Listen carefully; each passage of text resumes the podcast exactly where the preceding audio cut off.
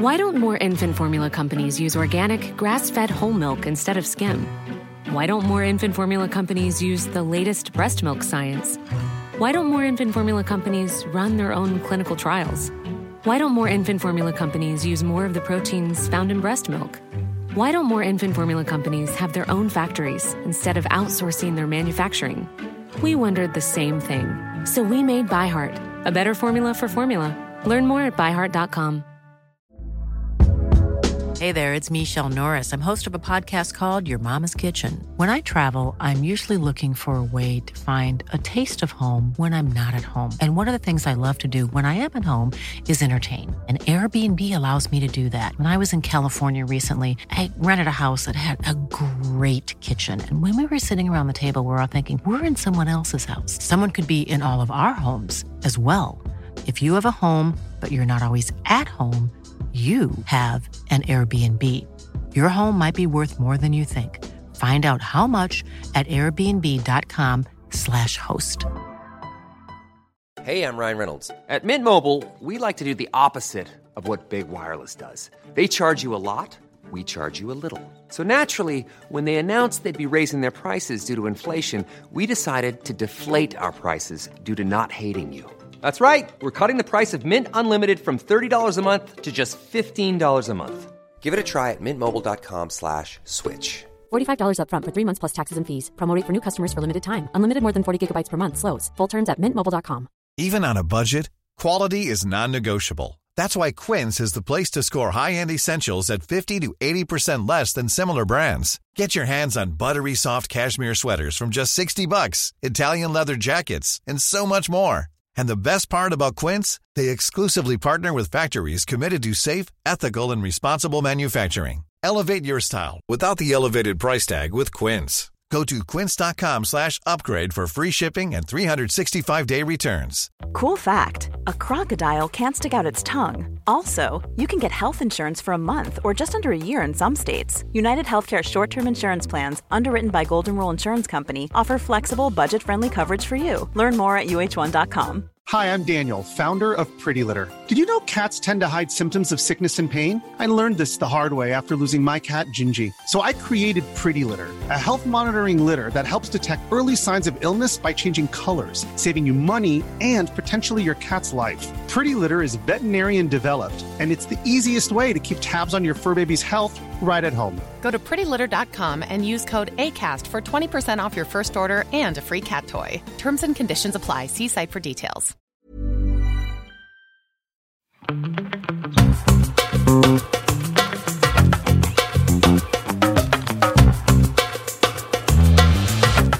Hello, everybody, and welcome to Don't Blame Me. The funny thing is, about an hour ago, we've already done an intro for the show. And then we were stopped because we needed to talk about something. And we talked for an hour, and now we're back. I already forgot about that. Yep, we did that. Hi. welcome to Don't Blame Me, starring me, Meghan, and Melisa, the bougiest person who ever have existed. Mm, questionable. Well, no, I think you're ethically bougie. Yeah, ethically bougie. Once I, you know, acquire more money, we'll see how I get. But I think bougie is in your blood. Like I don't think bougie is like the act of bouging. That's I true. think you are born bougie or you're not. And like Yeah. you innately, you could be pinching pennies together and like you would still at your core be bougie. You'd be That's rich true. on Team Melisa. Maybe that's I was like, hi, I'm Meghan, and I'm joined by my co-host, Rich on Team Melisa. I literally on one of my friends' posts, they have a sweatshirt company, and I and they like had posted somebody else like in the wild wearing their sweatshirt, and I was like, oh, I actually have this sweatshirt on right now, and then they posted, okay, rich auntie, and I was like, this has nothing to do with me being rich auntie, but you know, It's because it's your essence. You can't escape it. It's who You're right. you are to your You're right. core.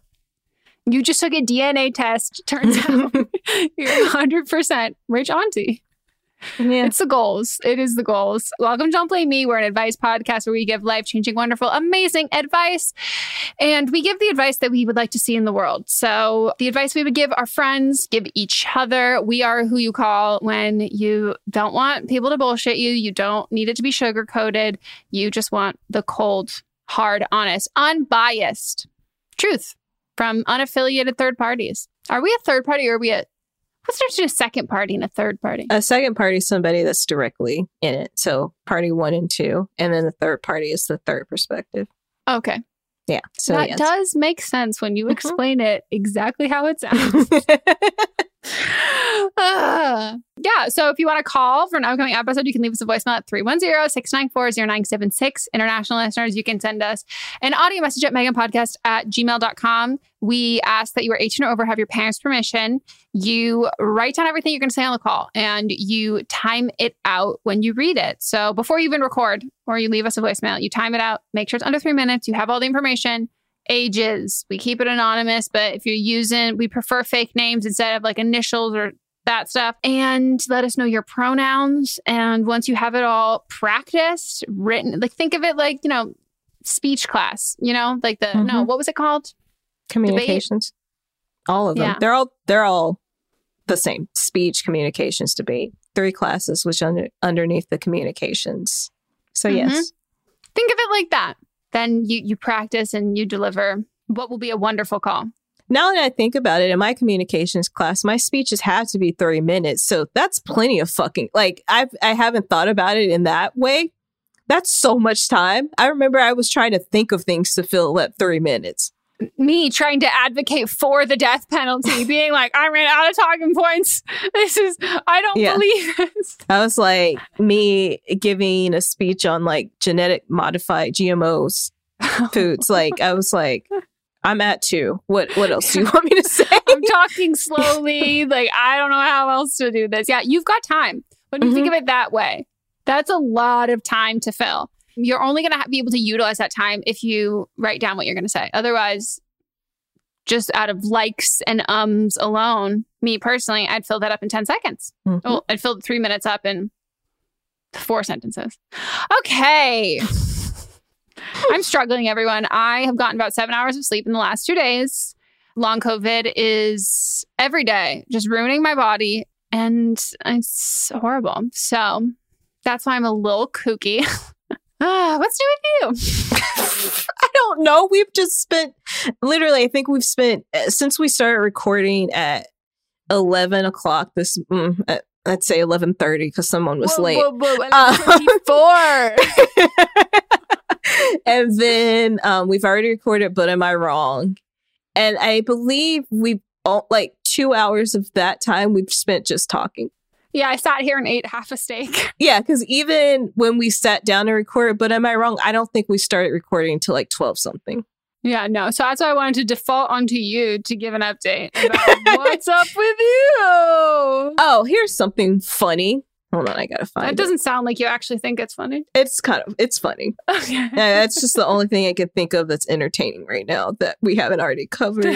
so I was googling myself as I do once a month, and I found some page that you're listed on. I don't even remember what the website was, but it says biofacts and info. Meghan Rienks has been putting advice podcasts on YouTube. This is grammatically incorrect. Meghan Rienks has been putting advice podcasts on YouTube since 2010, and she's at around a quarter million followers and going very strong. Don't you have like 2 million followers on YouTube? Something like that. So that's wrong. In general, she talks about her life in self deprecating style, and she sometimes works with her fellow vlogger and gal pal, Melissa DeMont. I love fellow vlogger and gal pal. Oh my god, that is like how I would picture like a like an old person like introducing us at like some Right. family event. right. Oh, this that's like my dad. This is her gal pal. I do say gal pals. That's something me and my sister say because my little mama used to call Megan Miss Gal, and then we just kind of like went off that. We would call people gal pals and stuff like that just to be funny. But I just thought that was funny because when have I ever blogged and vlogged in my life? I don't know what you do on your off time. Actually, I do. you do. I do know what you do on your off time, and it's not blogging. Yeah. It's kind trying to come up with the next ethical scam. Mm-hmm. Vlogging could be considered that, depending on how you're depending on how you're doing it. That is true. I don't know how much money and Yeah, what constitutes as a scam? I think anytime you're doing anything where this is Melisa's definition of a scam. And I should also note we are both incredibly pro ethical scamming. Pro ethical scamming. Anytime you're using someone else's money to complete a task and probably taking advantage of them. I mean, that is, you're taking advantage of them in some way, and then you come out on top. I think that's a scam. Yeah. Over promise, under deliver, Mhm. and profit. Yeah. With someone else's money, you over promise, under deliver, and you profit from that. And the ethical way is that no one actually gets hurt from it. Or the people that you Scam or are getting hurt from it. Who fucking cares about they are a scam. Yeah. Like it's the Robin Hood. Like Mhm. it is like we're stealing from the, the people. like the whole stock yeah the banking system scam stock market scam it's all scammy anytime you're getting money from any of that stuff it's all a scam so like how do i take money from those scammers Yeah. Here's I'm like hot take. this is really is it really like hot that you want to save it for but am i wrong Uh, no, we might just have to cut it out of this part. okay Unless you're hurting anyone, I'm pro bank robbers. Like Yeah. rob the bank. Money is fake. money is fake and they're gonna get it back anyway And also like the people who are su- it's the banks who are hurting. It's not the individuals who hold money there. mm-hmm Like agree it's all a scam. And it's not like the specific bank tellers. It's not their money. mm-hmm And anytime people are like they that they should have done more, I'm like, I'm sorry, no, no, no, sit your No. ass down. You do not need to put your life at risk at, for a minimum wage job with like pillow mints that like you have like Wait. those like butter bank, mints. but- bank tellers don't make more than minimum wage they make like a enough for like a living wage but they don't make enough for like. I think it's rude that like we're expecting all of these people to like be around these bajillions. Yeah, they don't make and enough then to- you get a salary. no no no, no. Like it's not fair. Like No. maybe there needs to be like bank tellers scamming. I'm sure that they are. Because even inventing Anna, they talk about how she scammed. I mean, this is a story that they've culminated it's from a lot of different people. So there's not just like one face of who she scammed, but this is a culmination of it. So they for TV.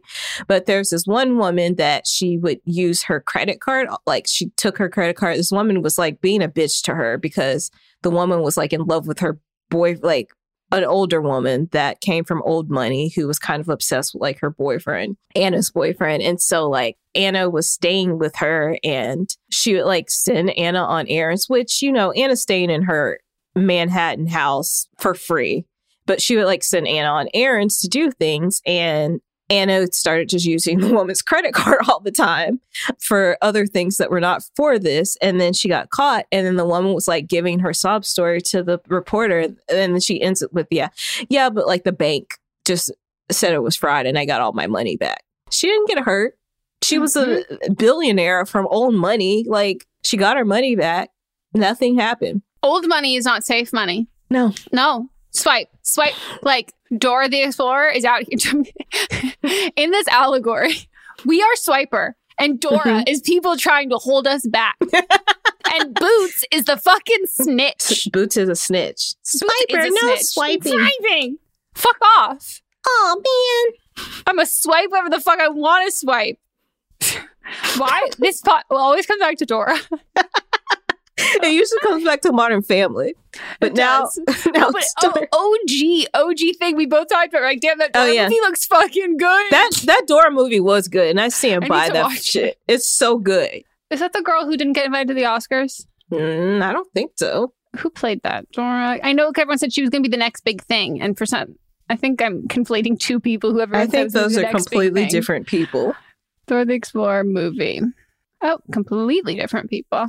Now she's going to be in John Green's new movie, John Green's Turtle All the Way Down for New Line Cinema HBO Max show.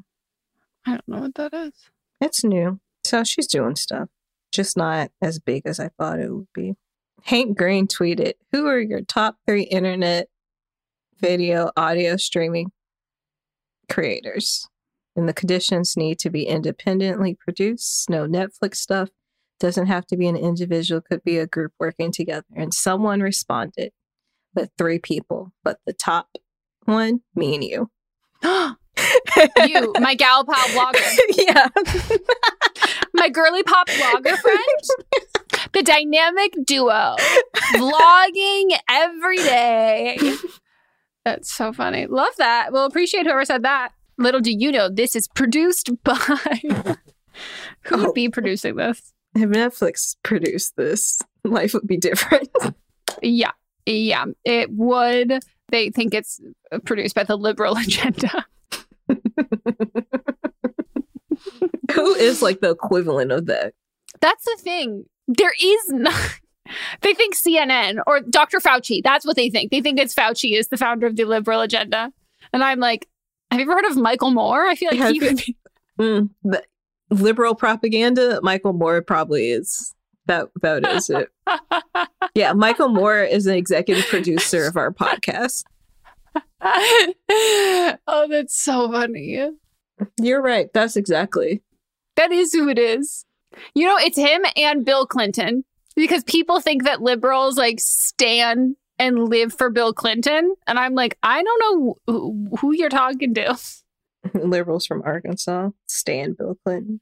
when it's a home state thing, you'll stand anything. You've seen Yeah. Wisconsin with cheese. Like, doesn't even have to be a person. Yeah, that's true. It's your import, your export, whatever you're exporting. Like, you ride or die for that shit. San Francisco, fucking rice roni. I don't even know what that is, but I know I have to defend it. It's rice that's flavored, and then you put some water in it, and it's pretty good. San Rice-A-Roni, the San Francisco treat. Never even had it, but I will. Ha- I will stand by it. I just remember them riding trolleys Yep. in the commercials. Yeah. I love how anything that depicts San Francisco treats it as if we ride trolleys like it's the subway. Like it is like a form of transportation mm-hmm. to get anywhere. I love it. What's he doing? Michael Moore has a Substack. But oh my god, men don't need another platform. Okay, um, so without f- any other further bullshittery, let's get into the calls. we don't have an update today for the same reason we haven't had one in a few weeks. Because people have nine to five jobs on the weekdays, hmm and we'll figure it out. We're just dealing stressed. Yep. All right. Hi, I just called, but I felt like I could do a better job explaining. So, starting over, I love the podcast and I just got reunited with it. I'm 21 and I just graduated from college. I use she, her pronouns. So, my question has to do with feeling way too much shame and guilt in a way that's harmful versus helpful. I know it's always good to feel guilt and know that when you make mistakes, it's good to know that, hey, this was fucked up and I need to change. And I really appreciate when others tell me when I fuck up so I can learn to be better and become a better person in general. The other day I was on a date with this guy I've been seeing for three months now. And I really like him and he's the first guy I've had since my breakup last October, which sort of left. When we were talking, I was mentioning things in my past and I started blabbing and comparing him to my ex and things like that. And I know this is really fucked up on my part and I wish I never said anything because I knew it made him uncomfortable.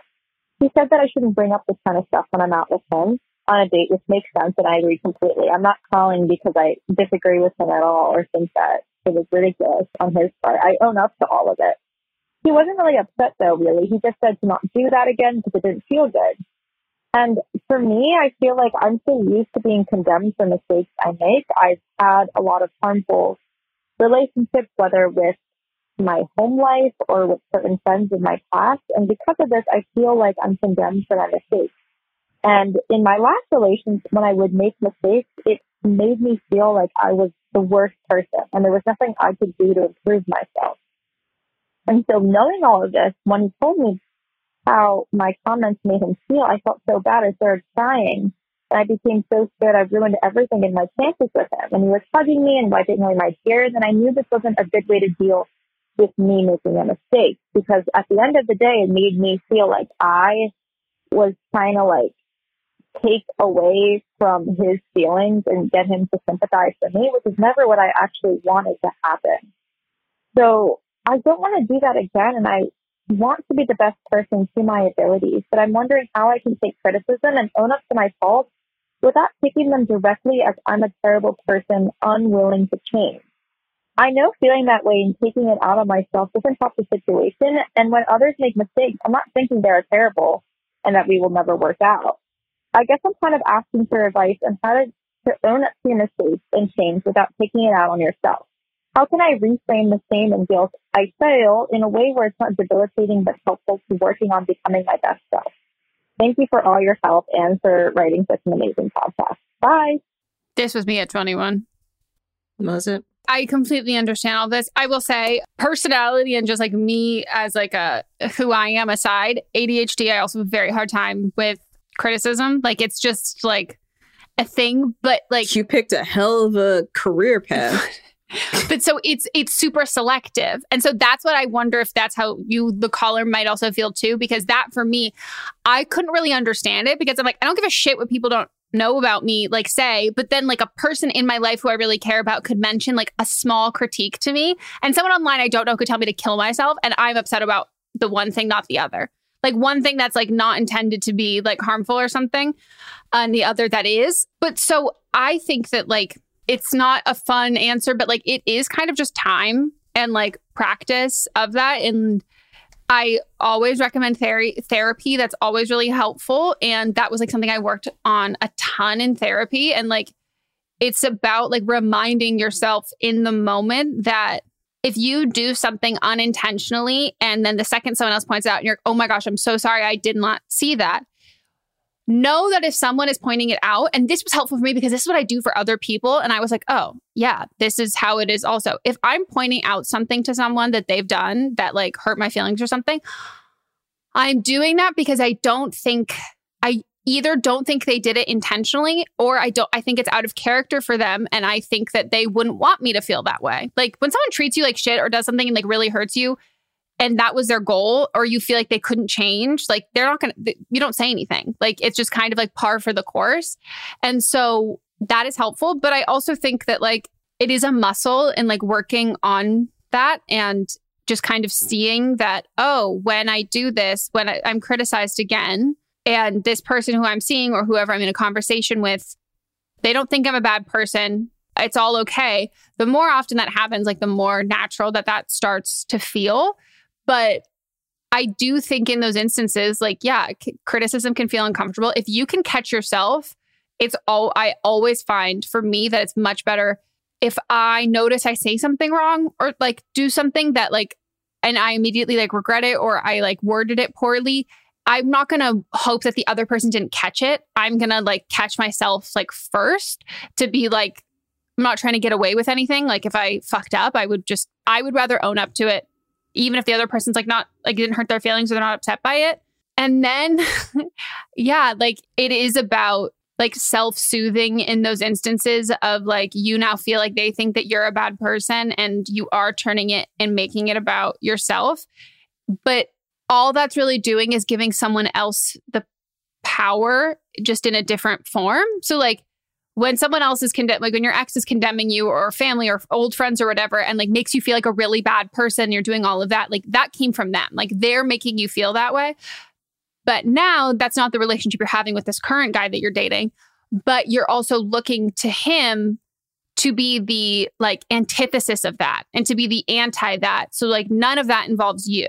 Both of those don't involve you. And so, I think if you can, you know, if you feel like yourself like getting emotional, like or if like feeling like personal attack, you could just tell him like be like, "Hey, I'm like really sorry. I I I hear what you're saying, but like I can feel myself like getting like emotional and that's not like fair to like you in this situation because I'm getting emotional cuz I feel really guilty and really bad. Like I'm going to go take 5 minutes and like process this and like I will be back cuz I think if you keep putting it on someone else to reassure you, that's kind of creating a different sort of problem. But I also want to note shame is never good.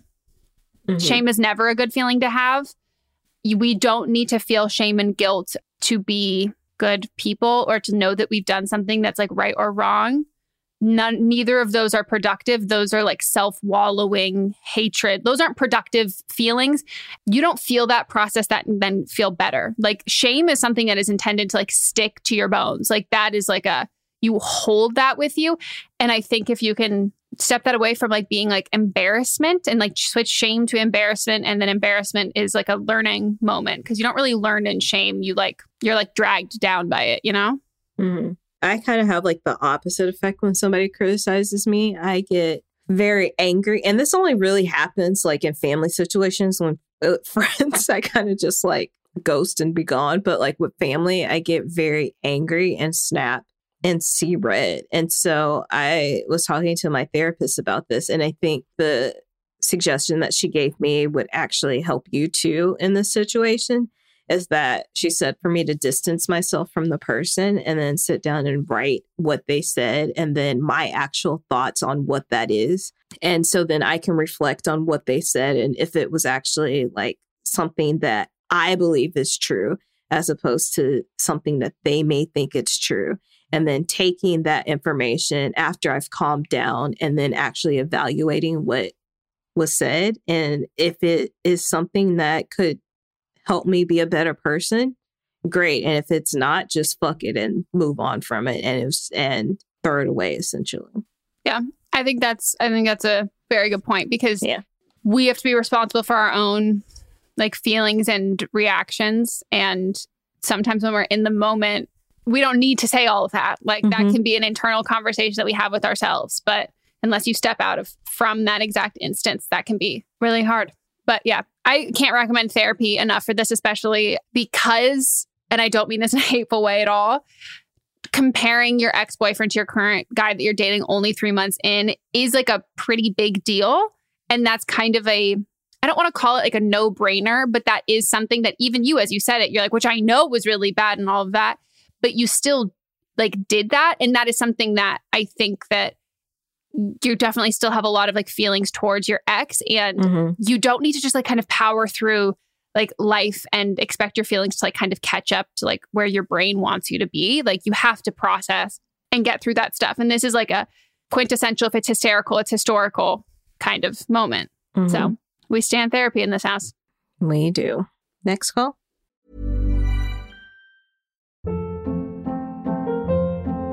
Hold up. What was that? Boring. No flavor. That was as bad as those leftovers you ate all week. Keke Palmer here, and it's time to say hello to something fresh and guilt-free. Hello Fresh. Jazz up dinner with pecan-crusted chicken or garlic butter shrimp scampi. Now that's music to my mouth. Hello Fresh. Let's get this dinner party started. Discover all the delicious possibilities at hellofresh.com. A lot can happen in three years, like a chatbot may be your new best friend. But what won't change? Needing health insurance. United Healthcare Tri Term Medical Plans, underwritten by Golden Rule Insurance Company, offer flexible, budget friendly coverage that lasts nearly three years in some states. Learn more at uh1.com. Hey, Dave. Yeah, Randy. Since we founded Bombas, we've always said our socks, underwear, and t shirts are super soft. Any new ideas? Maybe sublimely soft. Or disgustingly cozy? Wait, what? I got it. Bombas. Absurdly comfortable essentials for yourself And for those facing homelessness. because one purchased equals one donated. Wow, did we just write an ad? Yes. Bombas. Big comfort for everyone. Go to bombas.com slash ACAST and use code ACAST for 20% off your first purchase. Hey there, it's Michele Norris. I'm host of a podcast called Your Mama's Kitchen. When I travel, I'm usually looking for a way to find a taste of home when I'm not at home. And one of the things I love to do when I am at home is entertain. And Airbnb allows me to do that. When I was in California recently, I rented a house that had a great kitchen. And when we were sitting around the table, we're all thinking, we're in someone else's house. Someone could be in all of our homes as well. If you have a home, but you're not always at home, you have an Airbnb. Your home might be worth more than you think. Find out how much at airbnb.com/slash host. Why don't more infant formula companies use organic, grass fed whole milk instead of skim? Why don't more infant formula companies use the latest breast milk science? Why don't more infant formula companies run their own clinical trials? Why don't more infant formula companies use more of the proteins found in breast milk? Why don't more infant formula companies have their own factories instead of outsourcing their manufacturing? We wondered the same thing. So we made ByHeart, a better formula for formula. Learn more at byheart.com. In our live stream, our listeners are always recommending and talking about books. So we're so excited about Book of the Month because this is something that our listeners are going to love. This is a brand that I've been familiar with for a, a, long time. I like love watching people talk about it. I love seeing what books people are reading and like what books they have available. And I, I, I love I love everything about it. So I'm so excited uh, for someone who like you know, the ease of getting into a book, a lot of it can feel like really daunting. So to have like a service where it's like you're to get like high quality hardcover books, which that's my preferred way to read, at incredible prices, but also curated. So it's like amazing, cool, wonderful, great. This is it's kind of like a a straight shot into that and something that book of the month you can do over and over and over again. And one of the great things about it is the longer you are part of the program, the cheaper the books get. Book of the Month's mission is to help readers discover new books they love and promote the work of emerging authors. One of the amazing things about Book of the Month is that every aspect of Book of the Month experience is designed to be fun and special for readers. First of all, the books come in a bright blue box, which is very pretty. Me and Meghan were just talking about them. There's also a fun app to pick your books and track reading progress. And as well, there are reading challenges and rewards. And Book of the Month makes it really easy to decide what book to read next, which for me is like the biggest hurdle. I love when other people make choices for me, especially when they're good choices. And I'm like, cool, I can trust you. So each month, the editorial team reads through hundreds of new titles and they pick some of the best new books for you to choose from. All of the books are so good, you can't go wrong. And I mean that wholeheartedly. When we were picking like our selects for this, I was like, wait, this I like all of them. This is hard. And I literally coordinated with Melisa and I was like, okay, so these are like my top ones. I'm assuming they will be yours. So don't pick the same one as me so then we can swap afterwards. And that's what we did. So we got The Ministry of Time by Kaliane Bradley. And we also received The Return of Ellie Black by Emiko Jean. The Ministry of Time is like people are calling it like if you're a fan of Outlander and like spy novels or time traveling books, it's quoted from Town and Country saying, It's really innovative, fun storytelling. The Ministry of Time is definitely for you. And listed as 45 of the must read books for spring 2024. And then Harper's Bazaar also said part time travel romance, part spy thriller, and 100% multifaceted joyride. when I tell you that, I was like, sold. We're also excited about the return of Ellie Black. And this one is about a missing girl who returns, but that isn't the end of the story. It's only the beginning. We both like a, a, a detective book. This one is uh, 20 years since Detective Chelsea Calhoun's sister vanishes. Ever since, Chelsea has been searching for signs for closure for other missing girls, but happy endings are rare in Chelsea's line of work which that sounds so intriguing and I'm looking forward to reading this novel so much. Can't wait and we're so excited to usher in this new sponsor. And we know y'all are already going to love this. Plus we've been recommended this so many times. Mm-hmm. So I, I we we've already got fans in you. Try the service yourself at bookofthemonth.com and you can get your first book for $5 with code PETALS. That is your first book, $5 at bookofthemonth.com using code PETALS. Yes. Hi, Meghan and Melisa. I am 25 years old and my boyfriend is 27 years old. We have been dating for around eight months and we have a little problem. Um, I need some advice. I am a Christian and he was raised Muslim. Um, he identifies now as an atheist, but his family is super religious. Um, so much so his parents were an arranged marriage. That's very customary to them. Um, and he's kind of gone a different route to want to marry somebody outside of his religion. And they've had a hard time dealing with that.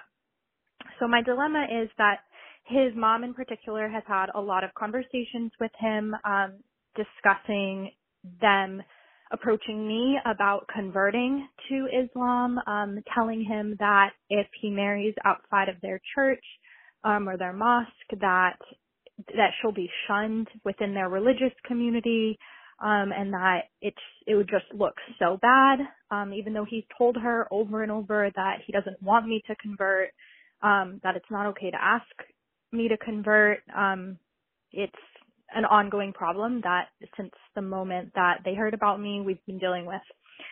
So uh, she's away right now, and I anticipate that when she returns next month, she's going to have this conversation with me. Um, and essentially, it, I don't feel like it's okay to ask somebody to do that. Um, I would never want him to change religions. I would, I think that's so rude to even ask.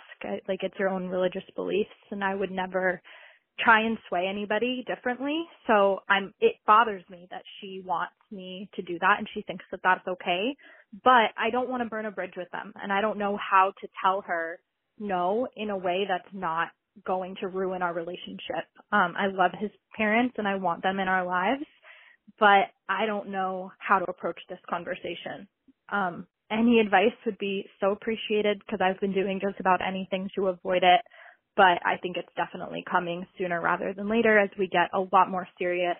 Um, so yeah, any advice would be great. Thanks guys. Bye. Uh, you you're not going to be able to do everything you want. Like I I completely understand having your own like religious beliefs and not wanting to convert. I don't know if you and your boyfriend are having as open and honest conversations as you should be having because if like he's made it abundantly clear that he doesn't want you to convert either, he's not conveying that to his mom. Like, you shouldn't have to have a conversation with his mom where she asks you to convert. Like, all that's telling me is that, like, he's telling you one thing and then kind of watering down the version to his parents. But, like, there is a high possibility that this causes his mom to cut him off. Like, into like, if th- this might be a deal breaker for her. And it's like, if she's financially supporting him or like anything, like, she might be like, you either marry someone who, is a part of our religion or they convert or like you're out. And that could be with any religion. Like mm-hmm. that could be like with anything. Mm-hmm. You and your boyfriend need to not talk about, you need to talk about it, your relationship, which is an annoying thing to do, but you need to talk about your relationship in regards to how his parents feel, as opposed to just like what you both feel. Because how they feel, he can say that he doesn't like care about, but if he didn't care, he wouldn't let you be in a position where you have to like convince her that you don't want to convert. Or he would be there too. And he would have been like, okay. It's a cultural thing though. So I'm not Muslim, but I am Christian. And my mom and dad are both Christian, but they're from different denominations. And so when they started talking about getting married, everyone was like, you have to do what your what my dad or her husband is doing. And that was a very serious part of the conversation before they even got married. And that came from both my from her parent side and from my dad's parent side. And even um, i have a friend who she herself like she grew up muslim. And this and i'm not saying this is for everyone but this is her thoughts on it. She grew up muslim. She considers herself an atheist now but kind of like how Jewish people are both ethnically and can also be religious wise be Jewish. That's how she views Muslim. Like she doesn't think of herself as as far as like culturally, she still thinks of herself as Muslim and still practices like in some of the traditions, but it's like not part like she doesn't do it as part of a religion, but part of her yeah. family. And so I could see that kind of being the same way that his family could look at it, even if he is atheist, that like the women talk to the women about this type of thing. Mm. And that is why that she's doing it because that's traditionally could be a part of why that she's the one talking to you about it. If this is something that's not important to him, then he needs to put his foot down and say that and talk to his mom about it. But otherwise, with you marrying into a different religion, I think it's going to be a conversation regardless of who you're dating. Yeah. And you have to be on the same page. So, like, whatever you like, it's not your responsibility to not burn the bridge and not to protect the, his relationship with his mom. Like, that's mm-hmm. not your responsibility. Like, as long as you and him are on the same page and like, you're like, I have my own set of religious beliefs, like, that is not, but like, he has to be saying that same thing and then you both Mhm. have to talk about like the potential consequences of that because if it's something where he doesn't necessarily he thinks of himself as like an atheist but he there's a lot of like cultural practices or just like the area he grew up in the community aspects of certain things Mhm. that like he would want involved in like your future potential future child's life or something like that like you have to have those conversations regardless i think honestly like you said even if you're yes two separate religions but even if one person is religious and the other person isn't or anything like i like Mats and i we don't even have kids yet. We're engaged but like years ago i told him how i was like and he's not religious but like one of his family members is. And i told him but i remember like it just popped into my head we're watching a tv show one day. I go by the way i'm not comfortable with our kids getting baptized. Like i'm i'm not. And that's something that it was like even though he's not religious is not like he's an atheist like all of that. He still was like oh well i was baptized. And i was like Mhm. okay. Like we still had to have that conversation. And he didn't even realize that he this was obviously he knew this was a religious thing but it was something that was just kind of common and like what he did. And he was like you weren't ever baptized? I was like no. Really? Like you're shocked? It's me. But so that was like the part that like even in that instance it's helpful to talk about those things because certain things that may feel really important to you like you're a christian do christians baptize or is it just kinds yeah, of christians It's Christians, all Christians baptize. so it might be really important for you to baptize your children, and that might be something for him, not because he's he grew up Muslim, but because he's an atheist, he doesn't feel comfortable with. Mhm. So like I think you need to have a conversation about what you expect on for your future with your religious beliefs. Just because he is an atheist doesn't I think a lot of people think that like a like which I guess in the term, but like a, being an atheist is the absence of all like of a belief system. But my belief system is there are lots of things that I'm not comfortable participating in of other belief systems. And that is something that you have to have a conversation with him about as well when it comes to like your faith and what you expect in a marriage and a partnership and a relationship. Like he might not be comfortable the same way you might not feel comfortable converting, which is fair. He also might not feel comfortable participating in Christian traditions, which is Mhm. also fair. And he might also feel equally as uncomfortable as participating in Muslim traditions, which is again also totally fair. But you both need to have like a lot a, a very like very serious conversations about this and it's very very okay if that's like a deal breaker for Mhm. you for certain stuff in the same way like neither of you should be put into a position where you feel uncomfortable because i think when you're uncomfortable as someone who's not religious i think when you're uncomfortable with other people's religions it's really really easy to be disrespectful Yep. and like i'm guilty of that constantly like i grew up near one specific religion but like that's like when you're for ones that i have no have no no i have no idea about like anytime you can feel uncomfortable by it you're essentially opening the doorway for the potential of you being disrespectful and that's like Mhm. not it should never that is like never hopefully never anybody's goal and fighting over religion just also ends up usually turning pretty Yeah. disrespectful So I think to have a conversation with your boyfriend, a honest, open conversation where like you both talk about your thoughts about religion and where you stand and what kind of practices that you want your children to participate in, etc. And I think if you don't sit down with his mom, which it sounds like you're going to sit down with her regardless, I think it might be considered disrespectful if you didn't. But just have whatever strong convictions that you have, and you know you're strong on not converting. You need to have hear her out, but also have an open conversation and tell your side about why you wouldn't want to convert. Yeah. I also, I don't know. Do you feel like asking someone to convert is always inherently like rude or disrespectful? No, I don't. That's kind of where my mind went, but I also am not religious, so I don't entirely know.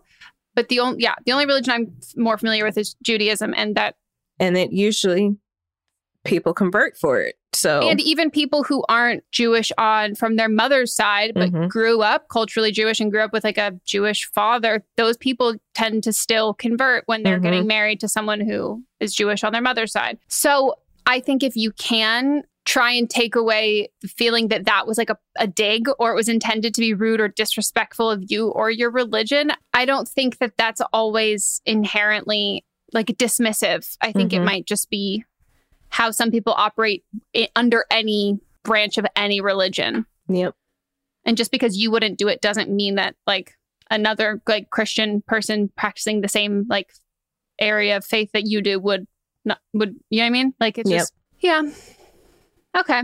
Well, best of luck. Also, is this what happens when you start dating someone when you are and this is not a read at all, but like when you're like 25 and your brain is fully developed, like you know that you want to marry that person 8 months in. That's impressive. so. Most people I know who got together later on in life said that. And I was like, huh.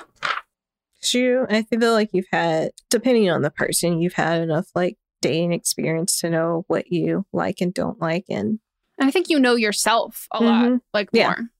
Yeah. It's really cool. it is. I just think it's my, yeah, I have a friend who, like, she, like, the first time she met her husband, it was, she was like, I'm going to marry him. And then they got engaged like a month and a half. They talked about it on their first date and they ended up getting like engaged three months later, married like two months after that. They've got like a house and a kid and like, he's perfect for her. Like, they're just, That's And they're in their 30s. And I was like, that's so sweet. do you know about that new york times love quiz thing where they have like specific questions that this is something you should ask your partner and you have a conversation and time yourself having this conversation. Seemed it worked like the people that have written in they they it's like 90% say that like they like knew that like this is a person i was going to marry from this. That's so, that is something that is like right up my fucking alley. Like, i I'm think not i'm going to start people- experimenting with it I well, I I love that shit because like I'm someone who like I'm chronically curious. I like love to talk about myself. Like I love to ask people questions. Like I love to just Mhm. know shit. And I do think that that's why like Moss and I have like. I mean, we put a lot of work into our relationship, but I do think that like I'm that as a friend too. And so Mhm. like I'm never kind of like a gradually get to know someone where I'm like, I don't really know much about them. Like I know so many random things about the people in my life because like I ask those questions and then I just like want to know that shit. And I live for that kind of stuff. yeah I bet scientifically, like there's like a a real reason. yeah i think they go into it for why it works Yeah, I think I've probably asked Mott's every single one of these questions now that I'm Yeah. scrolling through this. all right let's take a break We're gonna take a quick break and we will be right back.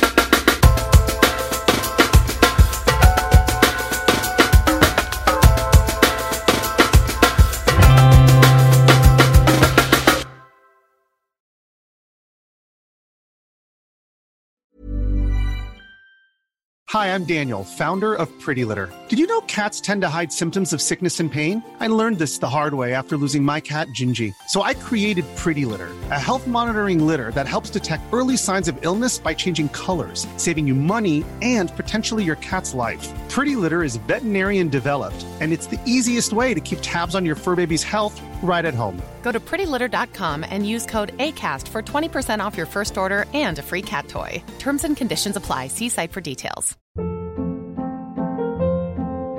Hold up. What was that? Boring. No flavor. That was as bad as those leftovers you ate all week. Keke Palmer here, and it's time to say hello to something fresh and guilt-free. Hello Fresh. Jazz up dinner with pecan-crusted chicken or garlic butter shrimp scampi. Now that's music to my mouth. Hello Fresh. Let's get this dinner party started. Discover all the delicious possibilities at hellofresh.com.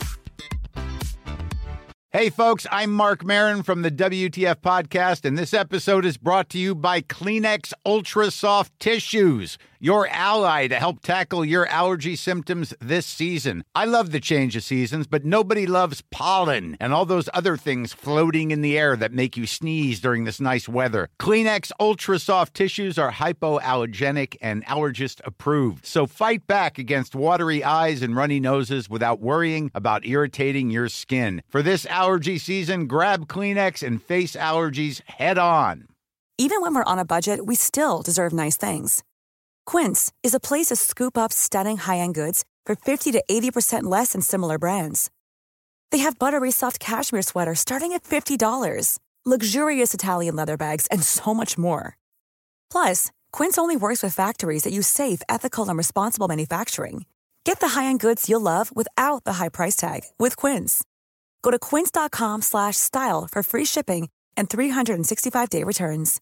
How would you like to look five years younger? In a clinical study, people that had volume added with Juvederm Voluma XC in the cheeks perceived themselves as looking five years younger at six months after treatment. Look younger, feel like you. Add volume for lift and contour in the cheeks with Juvederm Voluma XC. Reverse signs of aging by adding volume to smooth laugh lines with Juvederm Vollure XC. For important safety information and to find a licensed specialist, visit juvederm.com. That's J U V E D E R M.com. Not for people with severe allergic reactions, allergies to lidocaine, or the proteins used in Juvederm. Common side effects include injection site redness, swelling, pain, tenderness, firmness, lumps, bumps, bruising, discoloration, or itching. There's a risk of unintentional injection into a blood vessel, which can cause vision abnormalities, blindness, stroke, temporary scabs, or scarring. Talk to a licensed specialist to find out if it's right for you. Imagine the softest sheets you've ever felt. Now imagine them getting even softer over time. That's what you'll feel with Boll and Branch's organic cotton sheets. In a recent customer survey, 96% replied that Bowl and Branch sheets get softer with every wash. Start getting your best night's sleep in these sheets that get softer and softer for years to come. Try their sheets with a 30-night guarantee. Plus, get 15% off your first order at bollandbranch.com. Code BUTTERY. Exclusions apply. See site for details.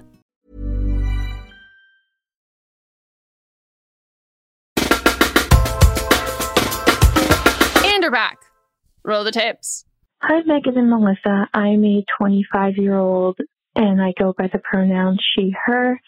I do have endometriosis and I got my surgery about a year ago. Um, luckily, I am someone who found a really good surgeon and had a good experience. Um, and I'm doing a lot better now. However, I'm still getting a lot of anxiety around when I do get my period. I still have a lot of the same fears and anxieties um, that I had before surgery, even though my symptoms are significantly better.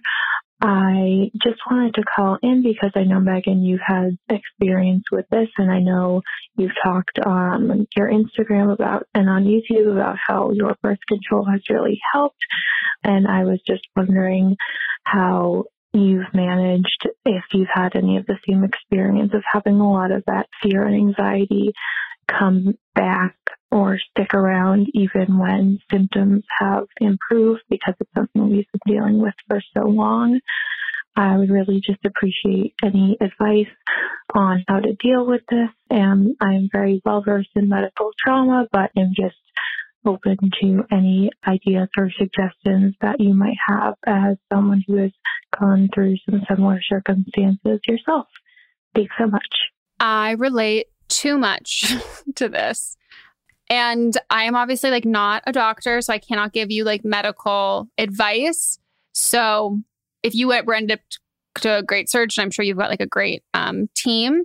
But the biggest catalyst in the change has been going on birth control for me because I do still have some of that like anxiety and things there. But yeah, it got to the point of like it's such a it's such like a multifaceted weird thing because it's like the point of it's it's too much pain to handle and then too much anxiety and fear to handle like simultaneously and that is hell like there there's just like no escaping that because even when you don't when you're not in excruciating pain you're in soul crushing like world ending anxiety and for me the best thing was yeah it was it was getting it's been getting on birth control and getting on a birth control that stops ovulation and you know, going at it from kind of, and I talked to this with my doctor, but going at it from like a really like medical standpoint of being like, okay, so this is, so your body has these responses. And so this stuff happens when you are ovulating. So my anxiety is like tied to getting my actual period and ovulating because those are the two most like painful times ugh, it's it's it's hard because I don't want to like advise anyone to like get on a medication because that's like something for your doctor to do. But I think a lot of the times, like when we think of things as be as being like solved, like pain wise, like I think even if like my all of my endometriosis like pain completely went away, I, I would stay on birth control because like it's traumatizing. Like it is that medical trauma that you say that like it's that lead up, it's that anxiety, it's the like what's going to happen next, how am I going to feel next because you can't trust your body. And it is a very inconsistent chronic illness that is it's chronic but it's not predictable like there are some times where you know exactly what's going to happen other times like you don't and so i do like honor in those feelings where like i still will get symptoms of just like regular times of like i'm like really tired or i'm lethargic or like feelings that i know i feel usually before i'm going to get my period without any like payoff and i just don't power through them like I kind of just like honor it of being like, I'm not going to be like a champ about it if I like start feeling kind of crampy or whatever. Like I'm going to take meds and I'm going to like watch a movie and I'm going to kind of treat it like a potentially re-traumatizing event that might happen. And it's not going to happen because I'm not actually getting my period anymore, but like my body doesn't necessarily know that. Like my body just has whatever. Was it is it Pavlov's response? Is that what it's the dog? Yeah that psychology that psychology thing where it kind mm-hmm. of just feels like that where like your your subconscious and your body knows they re- they nece- react without necessarily like logic behind it so that would be like my number one thing is just like if you feel like if you are still like regularly getting a period have a conversation with your if you are seeing a therapist and with your like medical professional about like what will be helpful for this? Like, is this something that, like, because I think that, like, I don't know. I think that we, like, we, we so desperately for everyone feel like we can just like talk things through and like deal with it on our own. But like, I'm also very pro medication and I am not in control of my body, but I am in control of taking medication that can help me control my body. And I, I, I, I don't need to get used to my body like failing me. Like I don't that's I don't like bullshit. Like fuck that. like I don't want to have to be able to I don't want to have to do that. Some people want to. Like some people want to and I think that it's attainable for some people, but if you are finding yourself like in fear of your own body constantly, that's why modern medicine was invented and that's also why like therapy exists and like talking to a therapist about this who potentially specializes in like medical related trauma and like unpacking all of that. And then I do think it's also just trial and error. But yeah, it's it's rough. Yeah, I was gonna, you know, go off what you said about you're not a doctor, so you can't prescribe any medicine, but you had a doctor that was a really good surgeon that you liked and you liked the team. So reach out to them because this is, I feel like this is a common place with a lot of women. My mom had endometriosis as well. This is something common that women that have endometriosis go through. So there might be support groups. You can talk to other women, um, and then your doctor that could prescribe something if they think that that's the right thing for you to be on. Yeah, this is a very, very pro birth control podcast. And like mm-hmm. the best thing for me that I realized that I was like, when my doctor had told me that when I was like so ready to be on birth control and she was like, I'm here for it. I like wanted like, and I was like, yeah, no, I'm just like, I have realized how much time of my life I've lost and I've wasted to this that I thought I was, I thought this was, I could control how tough I was. Like mm-hmm. I thought that this was something that I could get a grasp on. And if I didn't, that was on me. And I just realized like, I don't like people who are diabetic don't just like will their way to not being diabetic or like we we don't do that and like the fact that like i'm making myself suffer because i think that that's what's best for me whoever whatever propaganda i'm falling for is actively harming me why am i trusting that right like i dealt with way too much shit and i also think there's all that narrative we've talked about it before but that narrative of like especially in the endometriosis community people say birth control is a band-aid sometimes you need a band-aid mm-hmm. sometimes i'm wearing a cute little white dress and i don't want to bleed all over it. Like band-aids aren't bad. And that's something that I think like we don't always not everything has a psychosomatic root to absolutely everything that we can fix and un like no. Right now where medical intervention is, we have surgery and we have birth control. And that I hope someday we have a cure and we have but there is no point in suffering through something because we all think that we should be able to handle it better. Mm-hmm. That's not it, it's the reason why the funding doesn't exist is not because we should be able to handle it better and it's not that bad. It's because medicine hates people with uteruses. That's yeah. why. Sending you lots of well wishes. I fully understand the feeling. And again, for the thousandth time, I cannot reiterate to anybody enough how much going on birth control has. I didn't even realize how anxious and depressed I was specifically around it, not PMDD, but around the fear. Like, I'm a depressed and anxious person, but I didn't realize that some of that, a, a huge amount of that was going to be lifted once I took away like the number one trigger. So, best of luck. Hope your surgery was covered by insurance. Next call. Hi, Meghan and Melisa. I'm Colleen. I am the maid of honor for my girlfriend, and we just got back from her bachelorette. We did pay for her trip up front. We split it between seven of us. It turned out to be about $50 each, and that includes transportation and hotels. I know, Meghan, that you're against that, but I talked to the girls, and I figured that would be better than all trying to buy her dinner here and there. And that way, hopefully, we can stick to a better budget for everybody.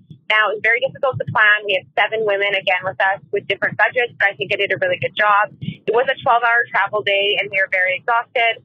We said we were going to go to bed. It was midnight the first night. We had hiking the next morning. The bride then called her fiance, very upset, saying that her trip was already ruined and that we did not like live up to her expectations the first night. Regardless, we went to bed. The reason I know about this also is because her fiance called me and was like, "What's going on?" Then I got woken up in the middle of the night at three o'clock in the morning by the bride jumping on my bed. I was very confused because everyone was asleep. She pulled her pants down and peed all over my bed. I kid you not. I don't know what was going on. I still don't know if she was sleepwalking. I don't know. Then I asked one of the girlfriends if she took drugs because her eyes were all bloodshot. And who does that in the middle of the night unless you have a sleepwalking disorder, which she said she didn't. And she got mad at me, told me I was bitch, called me every name in the book for saying that or accusing her that she took drugs, etc. Also, there was another girl on the trip. So again, there were seven of us that had a really bad anxiety disorder that I had no idea about. She was like a last minute booking. And I spent the whole night with her from 6 a.m. that night until the next morning at the hospital at the place we were at, getting morphine because she was just not doing well. Now, then she called her fiance again and then got even more upset. However, now it gets worse because the, the second night we went out for dinner. We were hiking all day, about to go out for dinner, and I said, "We need, I need a nap. I have a bladder condition myself. It's a chronic pain issue. I need 30 minutes for my body to recharge." Her comment was, "What kind of maid of honor are you?" Now, the last night we wanted to go out for another late dinner. We did. It was actually 1.30 or 2 o'clock in the morning, and I said, it's time for me to go back. She told me to shut the fuck up. I was the worst maid of honor, and that this she, I had ruined the trip, so I won't go out with her. I understand she was drunk, but what am I supposed to do? Now, a few girls on the trip were super nice. They understood where I was coming from. However, there was a few that, quote, said to me that we all ruined her trip. She had the worst time ever, and we should be embarrassed that this is the bachelorette we had planned. I'm obviously very hurt. I'm very upset. We had a very light flight. It's now three o'clock in the morning, and I'm just driving home. And I'm just, I'm very upset. I wasn't thanked for anything. I paid for all the Ubers. I am just very upset with the bride, and I don't know again if this is should be on. But am I wrong? I'm tempted to back out of the wedding party. I know that this is fresh, but damn, please help me. Fuck. Fuck, fuck, fuck. I'm I don't know. I, I would have left. After I got peed on, I would have been done. I would have kicked her in the head. I would have like reflex wise, like I would have I would have punched her and then I would have left and I would have stolen her credit card and I would have shit all over her clothes. like not the last part because I can't control my poop like that. I have IBS. But like, I'm sorry. What the fuck? This sounds like I don't even you can't even call this a bridezilla. Like what's the worst kind of like bride that ever existed? Probably Casey Anthony. Because this married? isn't even I don't think so. But this isn't even at the wedding yet. This is a bride's the bachelorette party. I don't want to put any onus on you at all, but like, why are you friends with her? Like this is this to me, I'm like a little like the way that you're talking about this and everyone is like your your reaction is not our reaction. Like this is fucking insane. This is awful. Like, and you pay for everybody's Ubers. You paid for, you were taking care of people. Like, and you're like questioning if you're doing something wrong. no, you, I would not be friends with this person ever again. The reason why you're questioning if you did something wrong is because you you you are friends with this person. Like, no blame at all. But like, this is this is uh, this sounds and even the rest of the people like some of the people understood where you were coming from like there is no, this is so fucking obvious like this is so one side is doing their best and the other side is literally peeing on someone else like you need to get out of this entire friend group You don't even need to ever text her again. You need to you're back you're out of the wedding party. You're not going to the wedding and you're never speaking to her again. Yeah. And I can't like this just happened. Like you're driving home from yeah, this why happening. are you so calm? She peed on you. N- like absolutely not. Absolutely not. Like she jumped on the bed to wake you up so that she could That's pee what on my you. cat did when I was in high school. Mm. Yeah. Uh, my my advice is fuck her. You're no longer friends with her anymore. Don't talk to her again. Don't text message her. Block her on everything. She might show up at your door or something because you are her friend. She might wonder where you are. Actually, yeah, take that back because she'll probably wonder where you are and then show up unannounced. Tell her, write an email telling her everything that was wrong. You could even play this call for her and then be like, I'm done. We're not friends anymore. I don't want to be in this wedding party. Like, fuck you. End of story. Go fuck yourself. I just like need us all to agree as a community that nobody is accepting a friend who wakes you up in the middle of the night and pees on you out of anger like a dog. Nobody. Okay. Mm-mm. And then she was upset that you asked her if she was on drugs. I'm in love with you. This is not. I'm, I'm not getting drugs from this. And if if it is a drug thing like that, I I I she purposely peed on you. Like that that was intentional. She came, she sought you out, got on your bed, jumped on the bed, woke you up and peed on you.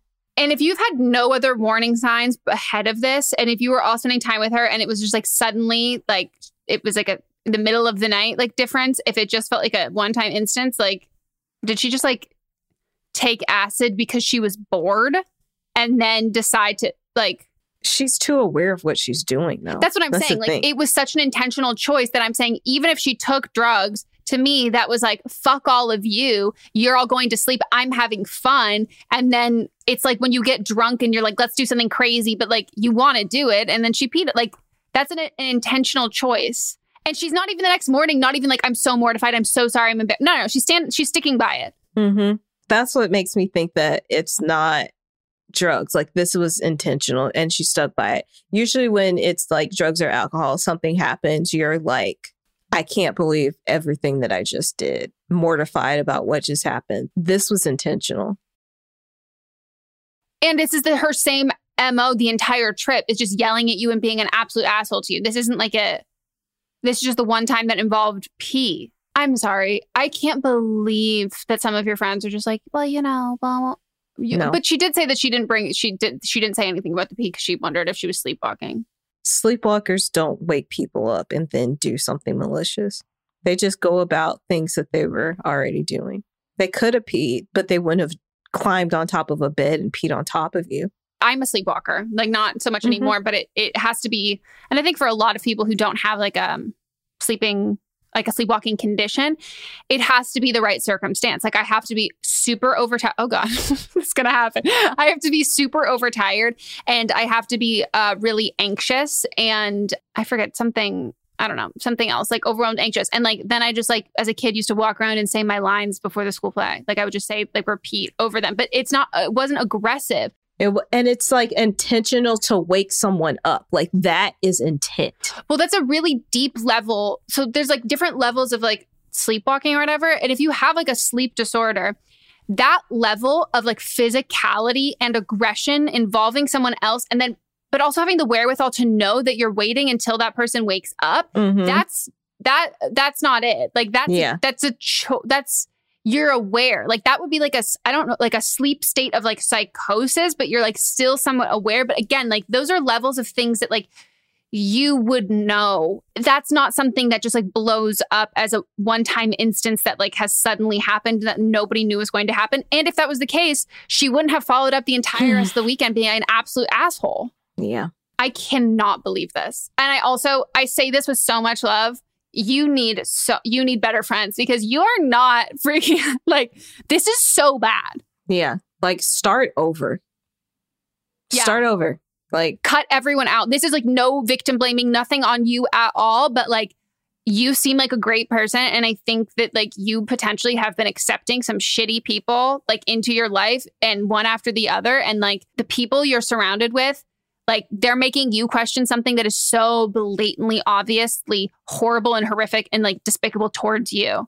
So, like, not to therapize you, I don't know if that's like a sibling or a parent or someone who's like made you feel like it is your responsibility to be friends with people who treat you like shit or like that's what you deserve. But like, you start there and you the rest fucking fall because Mhm. like this is unforgivable, like disgusting. So like so like I can't think of anything. I think if you punch someone in the face, it would be nicer than this. Like I think this is so disrespectful and like I can't ever. I'm an I'm a bitch. I never imagined doing this to someone. And then on t- on top of that, she was calling and complaining to her fiance about everything that was happening. So she was aware. Yeah. And the entitlement, if you even take away the the entitlement of like, here's the thing if you want to pay for your friend for like their bachelorette party, for sure. But like, why I don't stand by it is because of shit like this, is because that like b- this bride has her expectation that everybody should be bending to her for her wedding that in- doesn't involve anyone else. Like, no offense. Mhm. Like, it's like happy for you. That's wonderful. That's great. But like, this is about you. And you want every other person to drop everything, spend all this, and do all of this stuff for you. But you have absolutely unrealistic standards because nobody cares as much about your own wedding as you do. Nobody Yeah. does, good or bad. Like, like I'm like, fuck the party favors, fuck the floral. Like, you don't, you don't need to impress anybody because nobody, I don't give a shit about your invitations in the nicest way possible. Send me a text message. I will not think less of you. Like, so much of what we do Use is for Zola. appearances. Literally, truly, that's what I mean though. Like, the only person who cares about your wedding as much as you is you. That's it. Mm-hmm.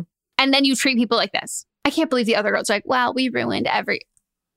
No, no, I'm done. I'm done with all these people. Regina George wouldn't even do this. I would have left. Same. Use your money that you're wasting on all these Ubers and got another hotel room until it was time to leave on your plane if you couldn't move your flight. And my petty ass, I would I would do everything you said, send the email, do all of that, and I would CC or BCC her husband on it. I would BCC her husband on it, her fiance. I don't think he cares because he she was calling him the whole time. No, but I I I think that, you know, he called you. I don't know if he's like on the same level that she is, but if he's involved and knows a little aspect of that, then maybe if she tries to show up, he will be like, let's not do that. Yeah. And include the part about peeing. Yep. This might be the worst bride of all time. Yeah. Like sleep with his brother like a normal, like messy fucking television show. Like sleep with a bartender. Like whatever happened to forgetting Sarah Marshall? what is this? This is like jackass. Yeah. All right. If you're watching the video, things have changed, but if you're listening, nothing has. Yeah. Third time's We- a charm. When I, we can't stress enough how many hours we have been recording a podcast that you're only hearing in total of both between the two podcasts, you're hearing less than three hours. Mm, I think we might be close to three hours. Okay, you're hearing. But Am I Wrong was long, and we were about on like hour 10 for Don't Blame Me. Okay, so you're hearing about three hours of how long have we been talking? We started at 11:24 as you said a.m. and now it is 4:45 p.m. Um, we also like took I just cuz we were going so long I had to stop. You pushed a call and then had to push. Then you're like, okay, I, the time I pushed it to is now. Yeah, so we had to stop again so I could take this call and then hop back in to finish the episode out. So if you're watching the video, you will see that my lighting has gotten phenomenal. I am also squinting because the sun is just coming for me. I don't think we've ever recorded this when we've done virtual uh, pandemic wise. We've never recorded this late. I think in person we definitely have because there have been times when we used to close down the office. Remember when we thought we could do three episodes we in a did day? them. I mean, they came out, but They did, but like I know people don't think that this stuff is hard. Like, but I can't explain to you what talking for that many hours does to your brain cells. They melt. I wasn't even. I don't think I was even on the mic during those. I might have been on the mic with no camera at the Yeah. time, but. I was there and I can't even imagine. It would get to the point where your mouth would get sticky. You remember that? Yeah. I get my cotton mouth. My mouth would literally be like stick like And I'd be like, and no matter how much some water, I drank, it would just you stay. could hear it. Ugh. Okay. Anyway, we're doing it all over again. okay, it's time for Don't Blame Them. This is where a listener calls in with their own advice from a call we played on the previous episode. Not the previous episode, a previous episode. Yeah, this was this episode was a minute ago. But great advice. Here we go. Hi, I'm calling for a Don't Blame Them for the Insecure Bottom call. First, I would like to say you are a great storyteller, and that was the most heart wrenching story about anal sex I've ever heard. Um, and I wanted to call in with my own experiences. Obviously, I'm not a gay man, but I have attempted anal and I do have a partner who was like really interested in anal when we started dating. And I just had a really negative experience. I literally passed out the first time I ever had anal and it just was like scary. So I had to have that conversation with him. Like, I know this is something you're really into, but it's just something I can never do. I know it's a little bit different for me because obviously we can still have penetrative sex.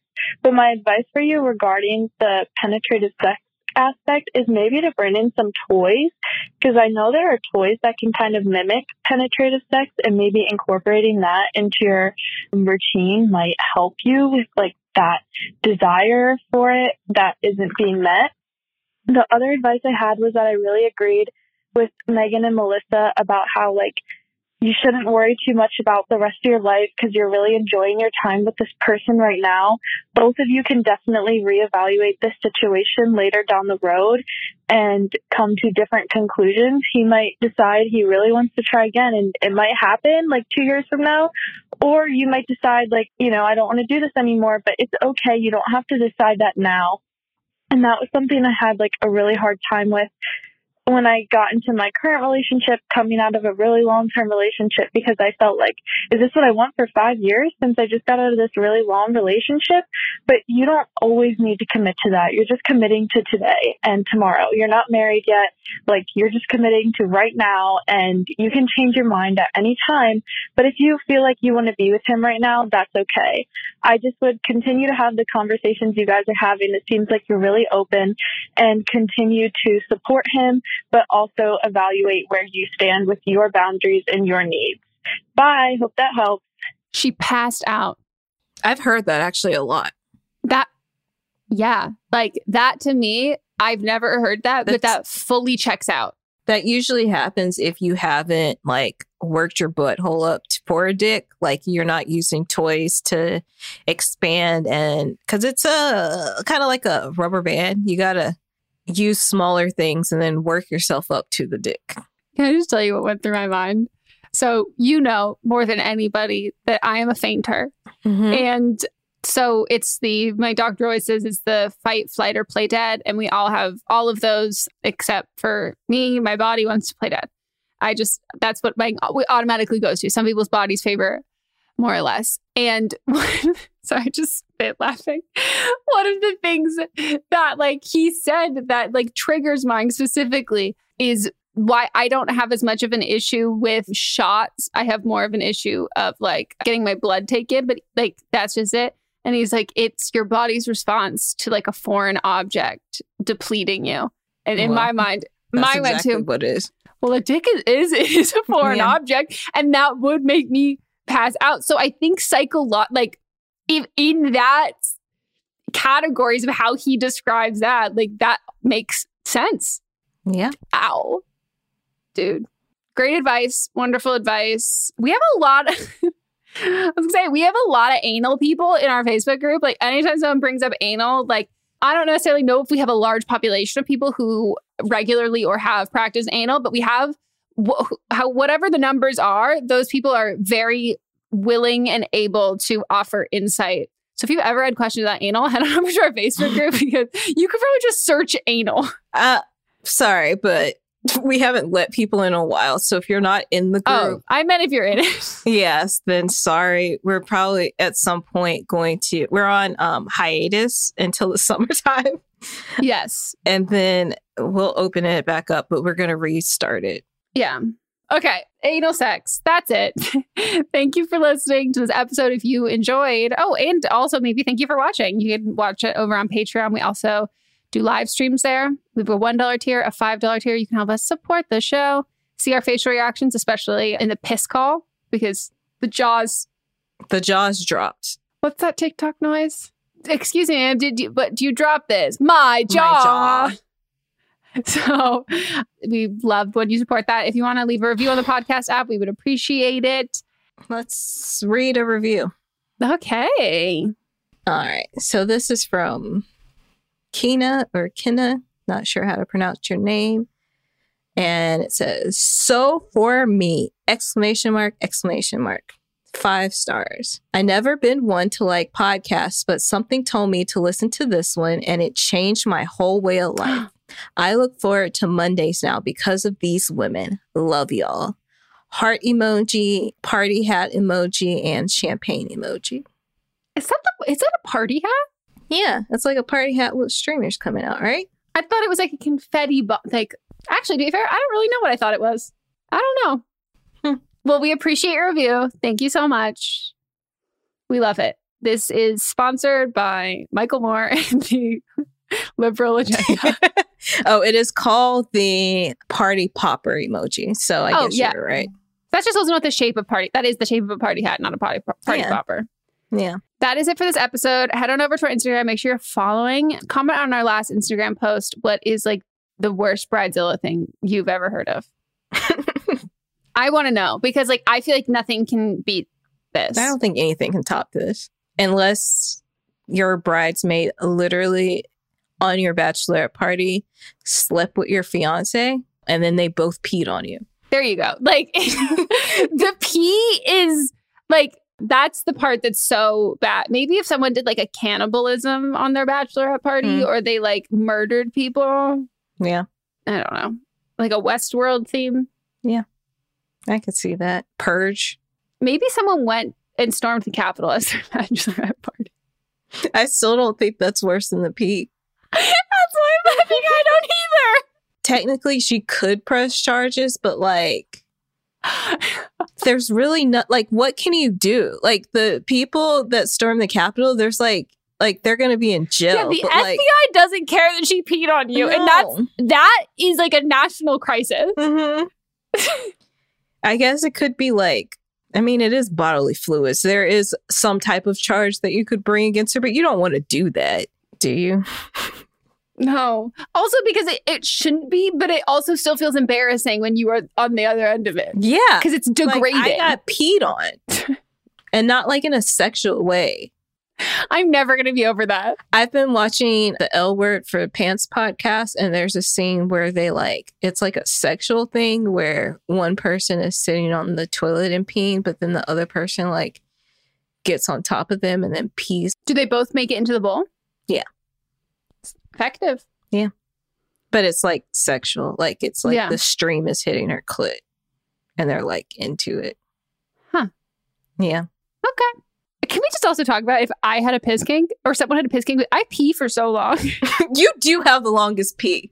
You could really that could maybe that could be your money maker. Your pees, like I pee for a long time, but like I, and I've always been kind of like, sorry guys, I'm gonna be peeing for a long time. But peeing next to you is like twice as long as mine, and mine is already long. So we found my two niches. it is like the healthy form of necrophilia because of my feet. I have corpse feet. And I have like an incredibly long piss. wow, I really need to get into this. I need to like utilize my talents. Yeah, you really do. Uh, okay, everyone. Thanks for sticking by us with this fucking episode. we'll see you next time. Goodbye. Goodbye.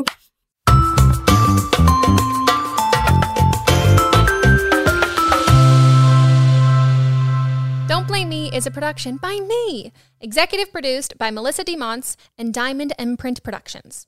Edited by Coco Lawrence, post production sound by Chris Henry. Production assistance by Melanie D. Watson. Music by Ryan Hunter and Giacomo Picasso.